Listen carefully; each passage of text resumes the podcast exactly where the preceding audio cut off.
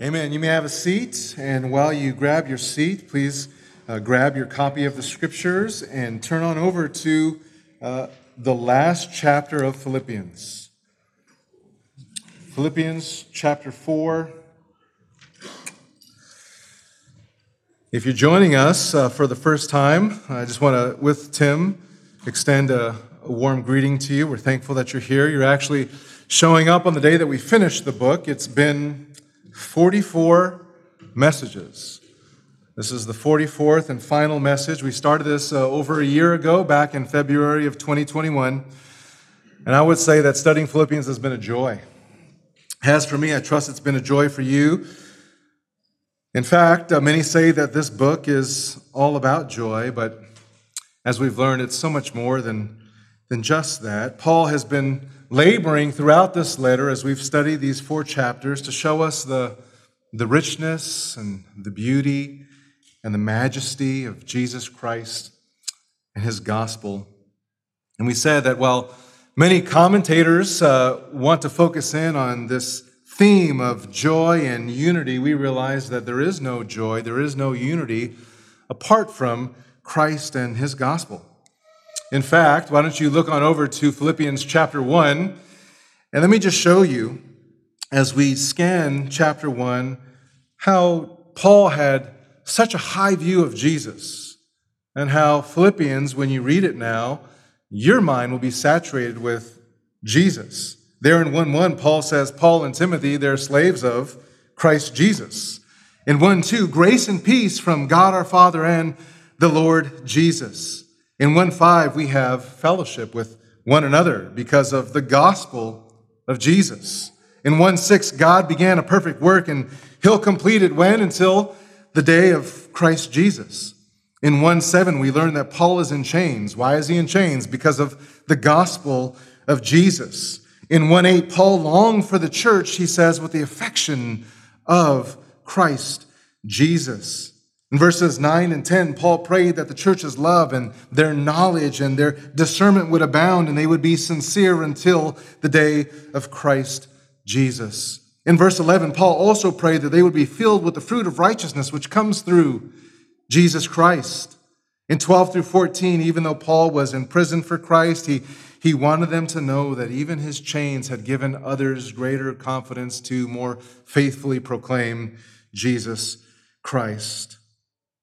Paul understood in verse uh, 15 and 18 that some were preaching Christ with false motives and selfish ambition, but it didn't matter to Paul because at least Christ was being proclaimed.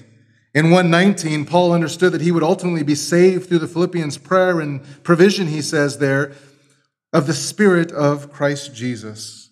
In 120, Paul wanted nothing more than Christ to be magnified in his body.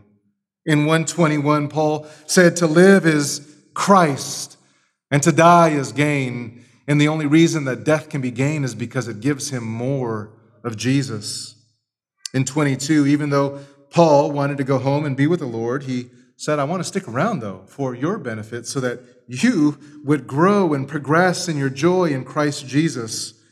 In 126, Paul wanted the Philippians to boast in Christ Jesus. In 129, he wanted them to learn the art of suffering for Christ Jesus. So, what's Philippians about? Certainly, chapter one is all about Christ. Don't even get us started about the high Christology in chapter two. And in chapter three, Paul talking about the surpassing value of knowing Christ Jesus, my Lord. And so, as we come to a conclusion here in, in chapter four, we realize that this letter truly is all about Jesus, His glory, His gospel, so, the question we'll answer today as we come to these last several verses is how is Paul going to conclude this great, high, Christological letter? What's he going to say to close out this wonderfully rich letter about Jesus? Well, in truth, he's going to say much of the same things that he's been saying for the last four chapters, although what he'll do is he's going to jam pack all this theology into just four short sentences. And let me remind you that Paul, you know this, that he's very intentional, even as he closes out a letter, especially the letter to the Philippians. For all he knew, this would be the very last correspondence he has with the church. You remember back in 125, if you look there, Paul was hopeful, he says, that he would be released and he'd be able to continue ministry, but he didn't have a definitive word from the Lord. He knew there was potential for him to be called at any time to be either crucified or have his head chopped off by Nero. And that's why Paul says there in 120, he says, Christ will even now, as always, be exalted in my body, whether by life or by death. That's because death was a looming reality for him. In 127, he says, I may come to you, but I may remain absent. And I think that's kind of a euphemism. He says there in 23, I'm still waiting to see how things go with me, which is another way to say, I don't know if I'm going to make it out of here alive. And so these final words, as Paul concludes the book of Philippians, they're not just closing remarks. These may very well be his last words to his dear friends. And when you think of it that way, it adds much more weight to the closing of his letter. In fact, depending on how you time and think about these letters that are written, there's the prison epistles. If Philippians is the last letter that Paul writes, this is the very last letter that he writes to the churches. Paul will write First, Tim, uh, Timothy, Second Timothy, Titus, he writes those to individuals, but the prison epistles are the last letters addressed to a local congregation. So it just adds to the weight. What is he going to say? How is he going to close? What are his final words? Now, just so you're aware, the timeline of Paul's life, he is released from this. He spends three more years traveling, ministering, preaching, church planting, only to be imprisoned one more time and then ultimately to be executed by Nero. But all of that just to say that this should heighten our awareness of the importance of these words. You see, what you write while you're nearing death, it adds significance. There's an extra measure of weightiness. Dr. Martyn Lloyd-Jones says this It is very important for us to realize that this is no mere formal ending to a letter. It was not just a casual, expressive phrase used by the apostle. No, Paul never wrote anything in a casual manner. And nothing must be taken lightly in an epistle by this great apostle. His apparent asides are often packed with doctrine.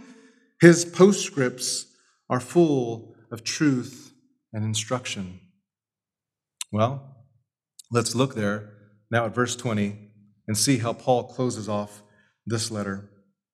Paul writes, Now to our God and Father be the glory forever and ever. Amen. Greet every saint in Christ Jesus. The brothers who are with me greet you.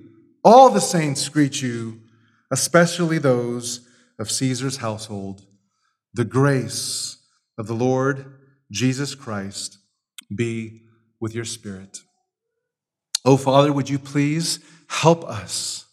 God, there is no fruit, there's no faith, there's no obedience, there's no love that will result from this if your Spirit is not working and moving in our hearts to help us to see the beauties of your word.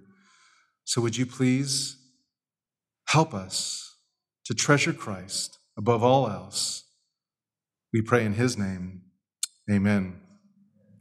Here's our main idea for the morning God glorifies himself by giving us all the grace we need in order to live for Christ and to love one another.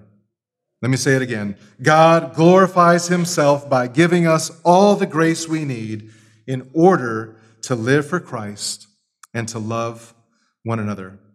And the outline that we're going to follow is real simple. It comes straight from the text. We'll look there in verse 20, where glory is given to God, then greetings are given in Christ, and then finally, we'll learn that grace comes from Christ. Glory to God, greetings in Christ, and grace from Christ.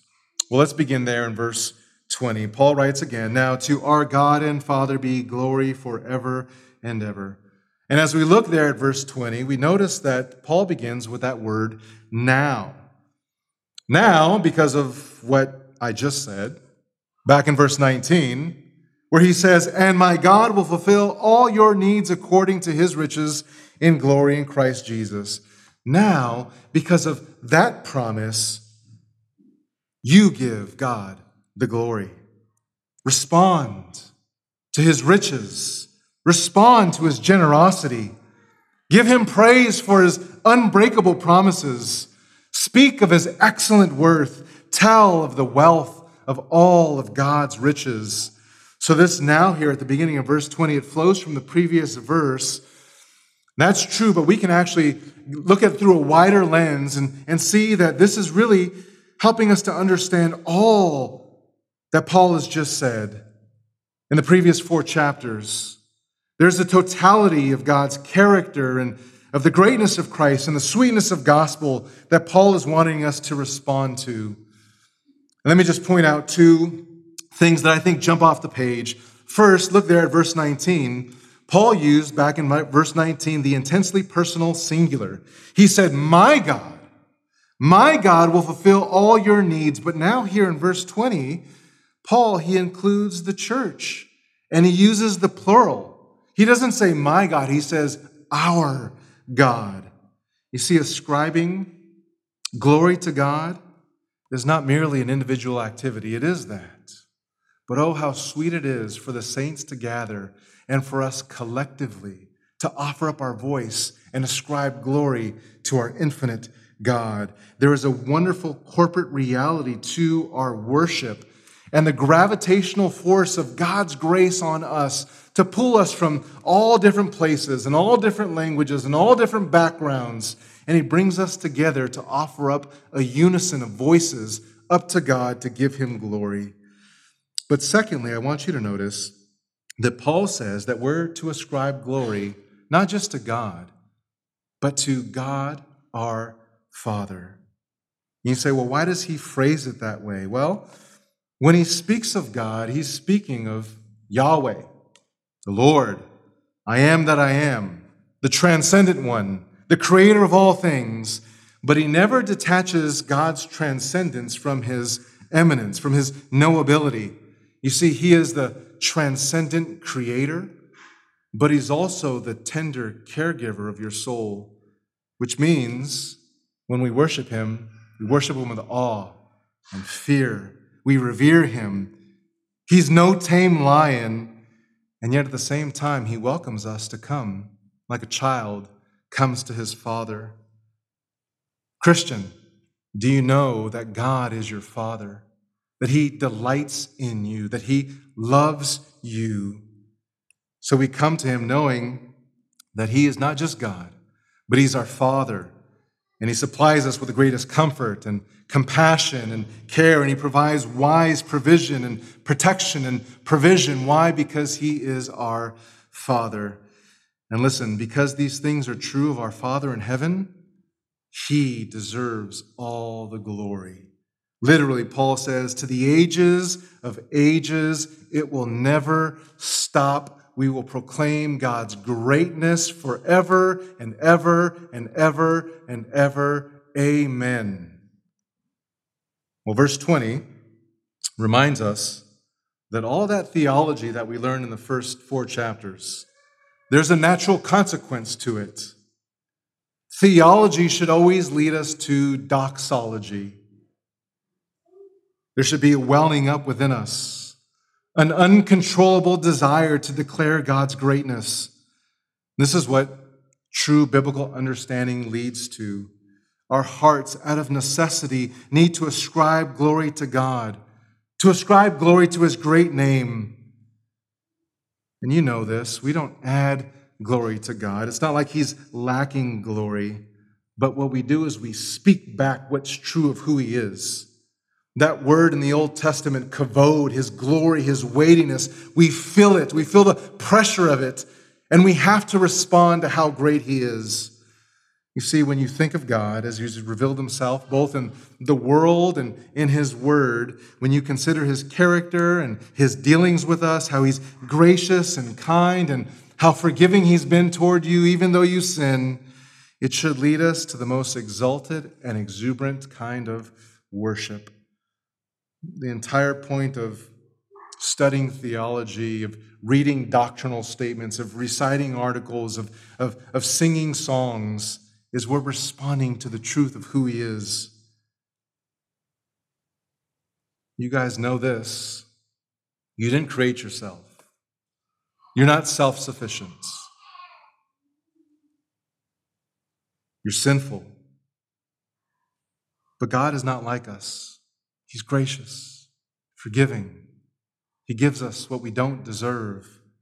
And we consider these things, when we, when we think about God supplying, even as Tim prayed, He supplies for all of our needs, that He's rich in glory, that demands a response.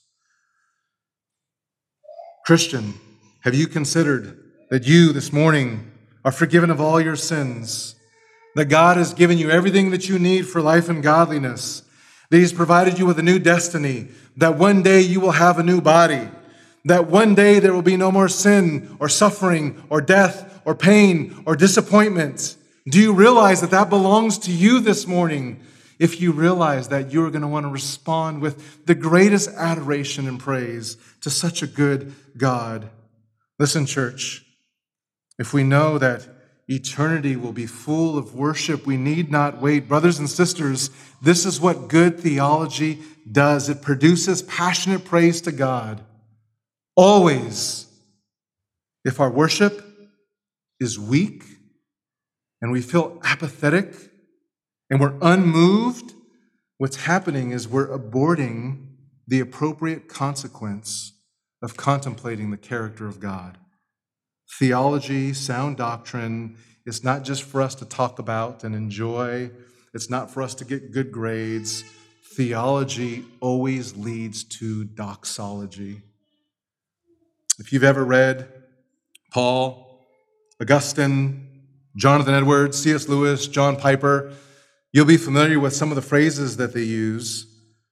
One thing that they say is that God is glorified not only by his glories being seen, but by their being rejoiced in. I think back to 2002 when I got married. Here in, in Monterey, I remember how excited I was and how I longed to be married to my wife. And I remember when she came around the corner, she was wearing that beautiful dress. She's walking alongside her dad and she's coming down the aisle. And I'm doing what I'm doing right now. I'm, I'm crying and I'm so thankful and I'm so happy. And she comes to me. And my heart is just welling with so much joy and love. And in that moment, I'm not thinking about her sandals or her dress or her hairdo or her makeup. All those things are sweet and beautiful but it's her. I get to marry her, my wife, the one that I long to be with for the rest of my life. You see, sometimes we treat God as so distant, and we think about the particulars of, of his character and theology, but we stop there. When theology is intended for us to love and adore and to delight to be in his presence, Jonathan Edwards says, Glory, or God is glorified not only by his glory being seen, but in it being rejoiced in. So listen, church. We're not only to observe, we're not just to learn about God's glory, we're called to rejoice in it, to delight in it. The Scottish theologian John Eadie writes this. He says, The ascription of praise is the language of spiritual instinct which cannot be repressed. Oh, let the child realize his relation to the Father who feeds him and clothes him and keeps life in him, who enlightens and guides him and pardons and purifies him and strengthens and upholds him. And all this in Christ Jesus. And he cannot but in his glowing consciousness cry out, now to our God and our Father be glory forever and ever. And so Paul moves here from the high Christology of the whole letter to doxology in verse 20, but now he moves from glory to greeting in verses 21 and 22.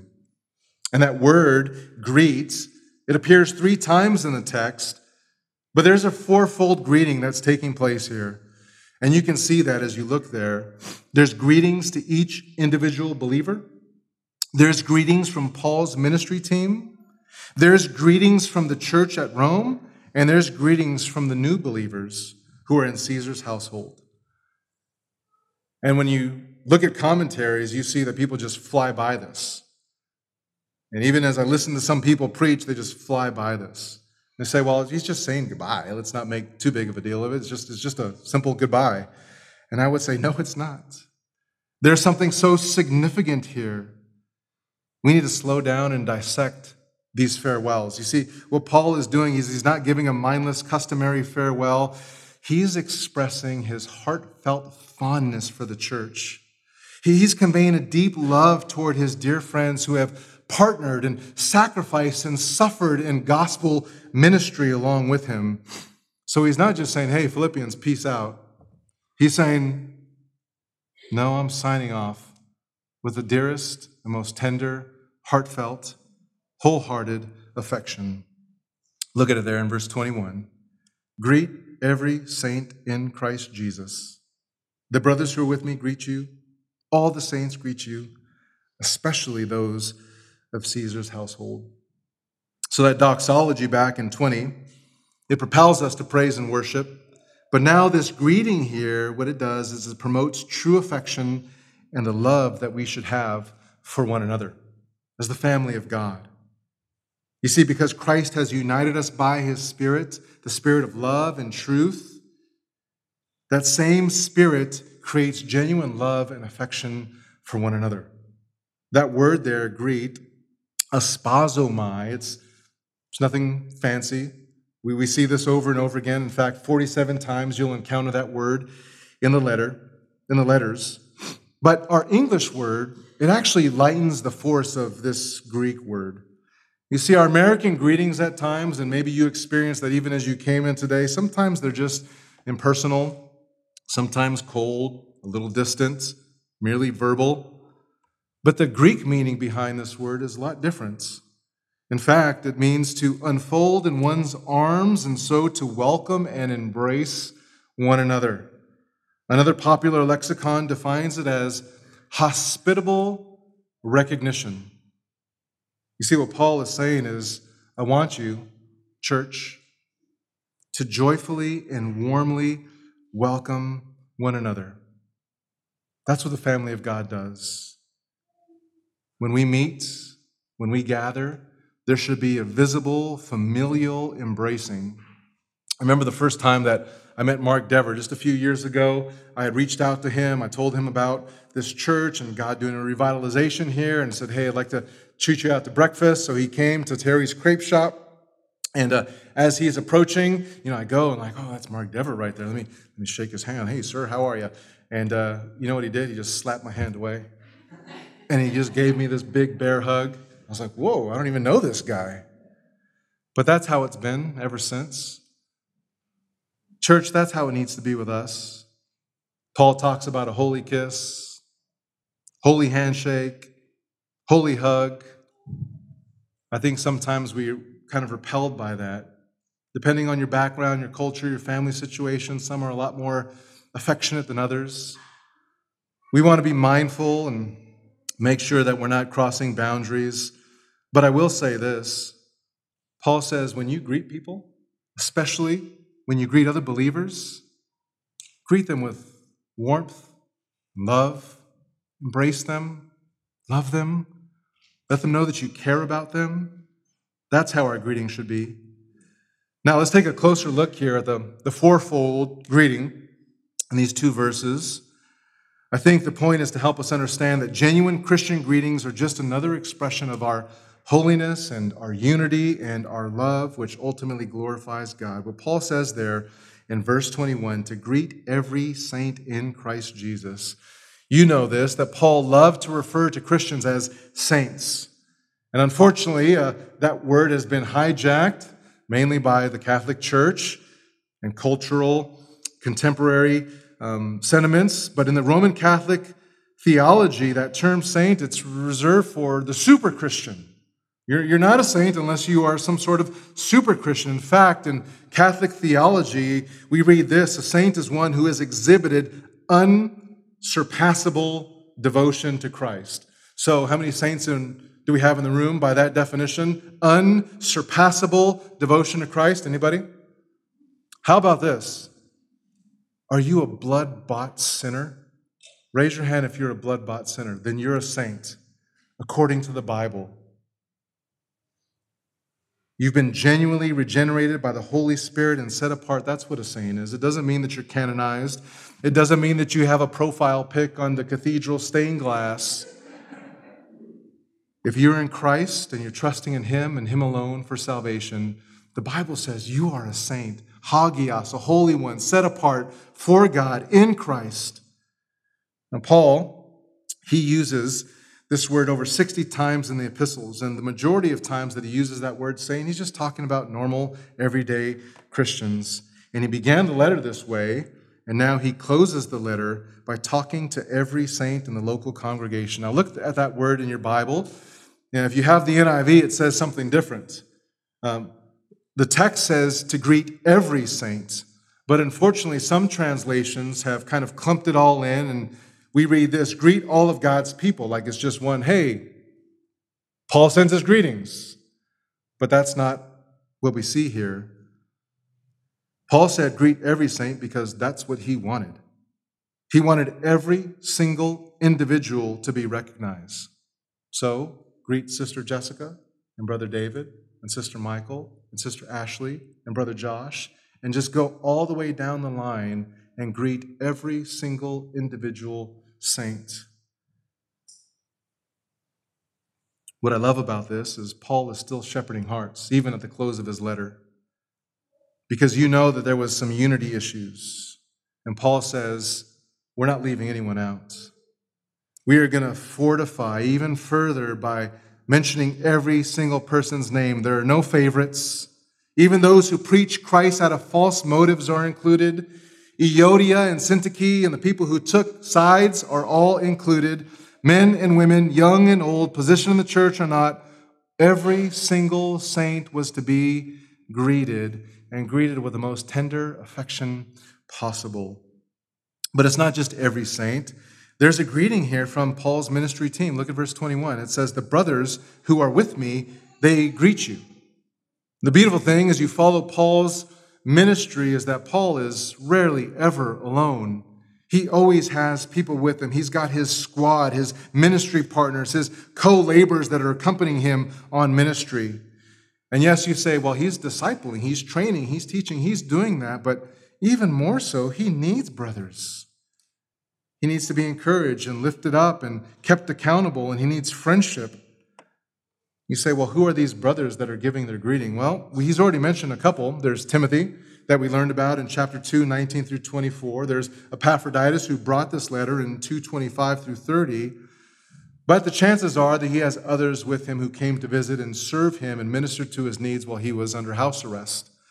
So you have guys like Tychicus and Philemon. You have Onesimus, there's a good chance that he was there with Mark and Luke and Aristarchus and maybe others. We, we don't know who all is there. But I want you to picture the scene as Paul is finishing up this letter and he's sitting at a table with his fountain pen or whatever they used. And you have a bunch of brothers that are sitting around him. And as Paul is coming to a close, you hear Timothy say, Hey, brother, please, please tell them that I said my warmest greetings and I love them. And Luke says the same thing, and Aristarchus says the same thing. And all these brothers are trying to get him. Please, please let the church know that we're thinking about them and, and praying for them and, and love them. And so here you have around the table is some amazing theologians, but they're just brothers with tender hearts who love the church and want to send their greetings to the church. What sweet solidarity. And so we see the greeting from every saint. We see the greetings from Paul's ministry team, but there's also a greeting from, it says in verse 22, all the saints. All the saints greet you. Now, turn with me in your Bibles to Romans chapter 16.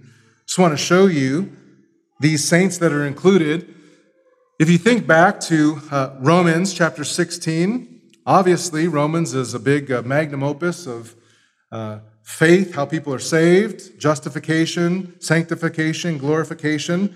Chapter 16 is one of those chapters that gets skipped because we can't pronounce any of those names there. But remember this despite Paul never being in Rome, never making the trip, but wishing and desiring to be there one day, beginning in 16:1, Paul begins to list name after name of believers that he wanted to send a special greeting. You say, well, aren't these just like some pleasantries in, in the chapter that are not really necessary? I would say no. What we have here in this last chapter of Romans is a theology of deep affection for one another. That's what we see here. It is the most extensive and intimate expression of Paul's love for other believers. So, right there, starting in verse 1, we see that some of them that he wrote to were co laborers with Paul, some were fellow Jews, others were Gentile converts. Some came to Christ before Paul did, still others were converted after Paul. I'm sure Paul had uh, some influence on the salvation of some. Some were in prison with Paul, some were commoners, others had high credentials. Some would have been members of a larger Roman, the Roman church, others were a part of small house churches. We learn from Romans 16 that there's at least 29 people, and I'm sure many others, who also wanted to send their greeting to the Philippian church. You know that we are big here at Grace Church Monterey Bay on local church, but you realize that the local church is just a visible expression of the greater, more glorious, invisible, universal church. All across the globe, all throughout history, God has been calling the Hagios, the saints, out of the world, out of darkness, and into light. And one day, this local church, along with other local churches, will be gathered before the throne, giving God the glory he deserves. So Paul gives greeting from every saint, greetings from Paul's missionary team, ministry team, greetings from all the saints in Rome, and now he gives a specific greeting. It's the greeting he says, especially from those of Caesar's household. And what a beautiful way for Paul to end as he encourages the Philippian church. I think that he doesn't clump this greeting in with everyone else because he wants to draw special attention to these are new converts. And not just new converts, but people who no one imagined would ever come to faith in Christ. Remember, they're, they're sad that Paul is in prison, but Paul says, hey, this has worked out for the good. Because even those of the Praetorian Guard are getting to hear me day and night preach the gospel. And some of those men got saved, and those in their family got saved. And as they got back into Caesar's household, servants and slaves and cooks and butlers and whatever else, there are people getting saved. And I think even people in Caesar's own household were saved. And when you think about that, you think about how diabolical and wicked Nero was, and yet the gospel had penetrated into his very walls, and people were getting saved. The Roman historian, a guy by the name of Tacitus, tells us that even Claudia Acte, which was one of Nero's mistresses, became a believer. I find this humorous because as you read the book of Acts and we read the Gospels, we learn of all these religious leaders and the imperial powers trying to shut Jesus up and saying that he's going to be a fad and uh, this will go away, it'll die down. Here we are in 2022 because people were preaching the gospel and it was reaching everywhere, even the Roman Empire. The highest reaches in the realms of the Roman Empire, the gospel was having an impact. And you know this later on in um, AD 179, we read about the church father Tertullian who wrote this to Roman citizens. He said, We are of yesterday. And what he means by that is we haven't been around long. But listen to what he says We are, uh, we are but of yesterday.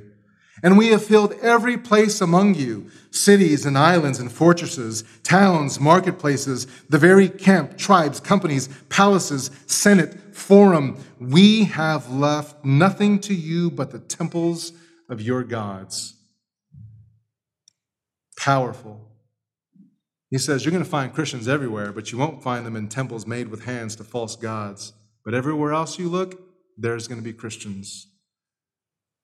And then just a few hundred years later, in the 300s, Constantine mom, she gets converted, and Christianity becomes the religion of the land.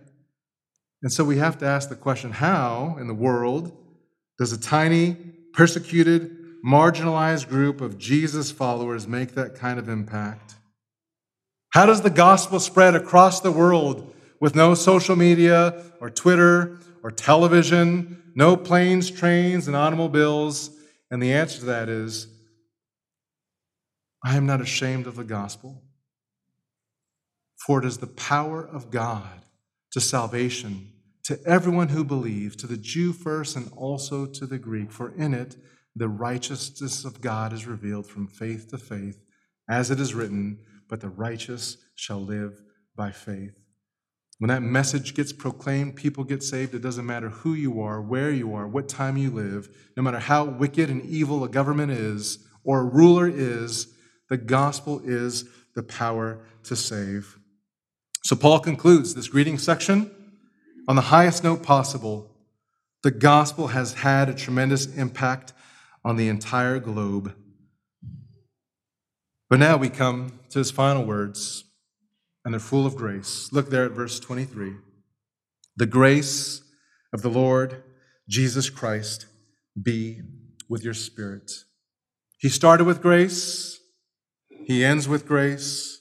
He says grace to you at the beginning, he says grace be with you.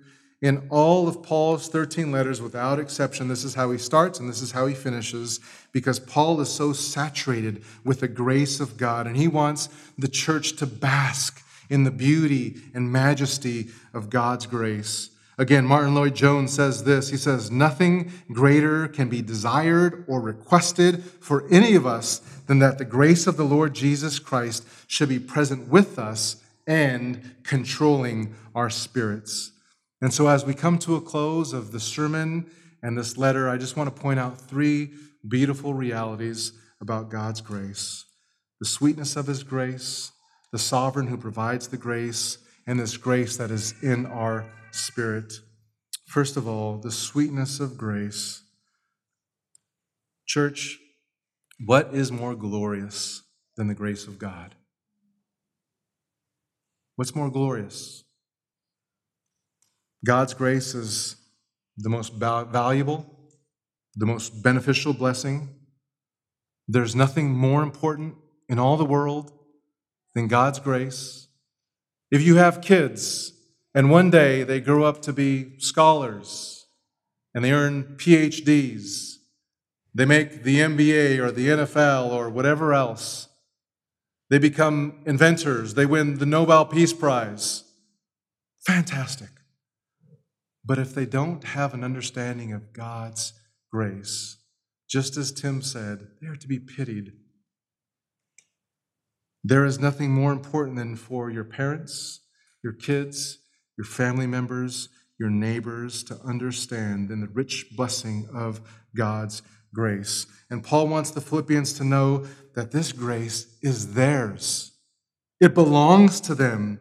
He's not actually asking for God to give them grace. He's not praying that God give them grace.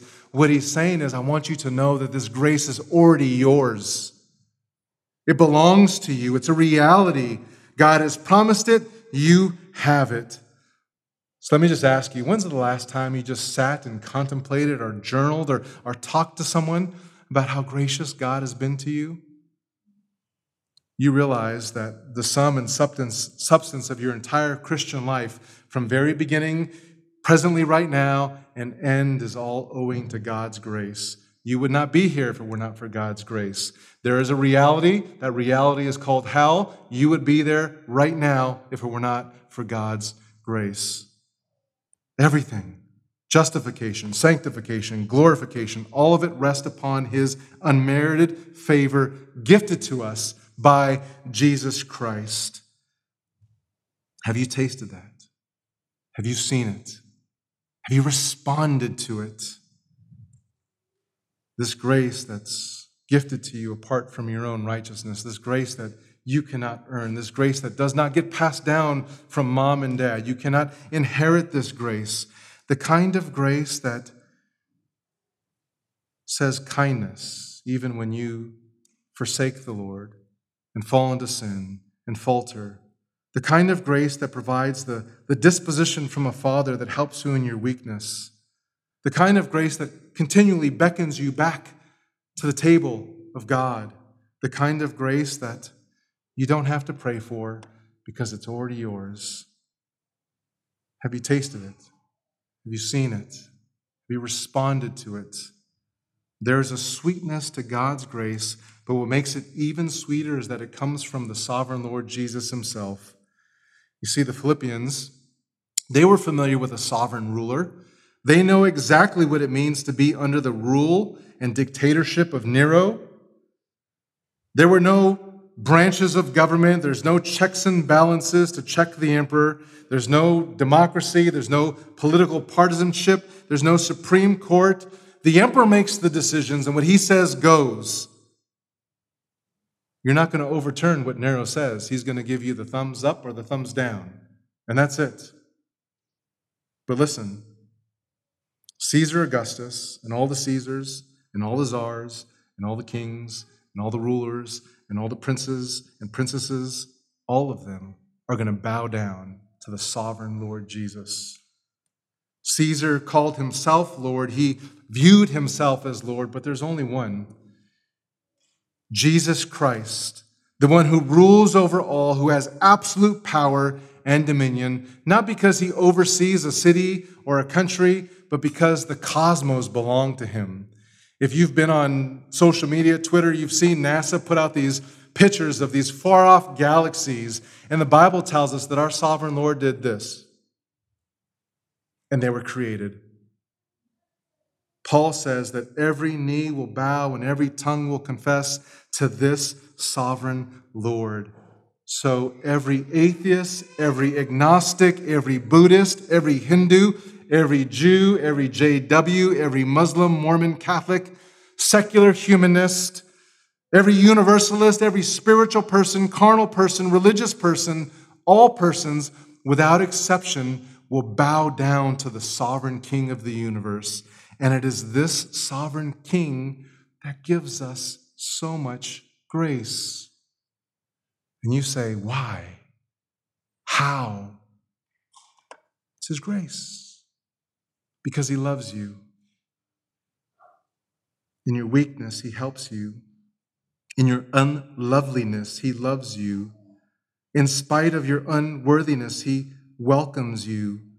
When you're impatient, with your wife, with your kids. He's patient toward you. When you're proud and arrogant and obstinate and stiff necked, He deals with you with the most tender gentleness and kindness.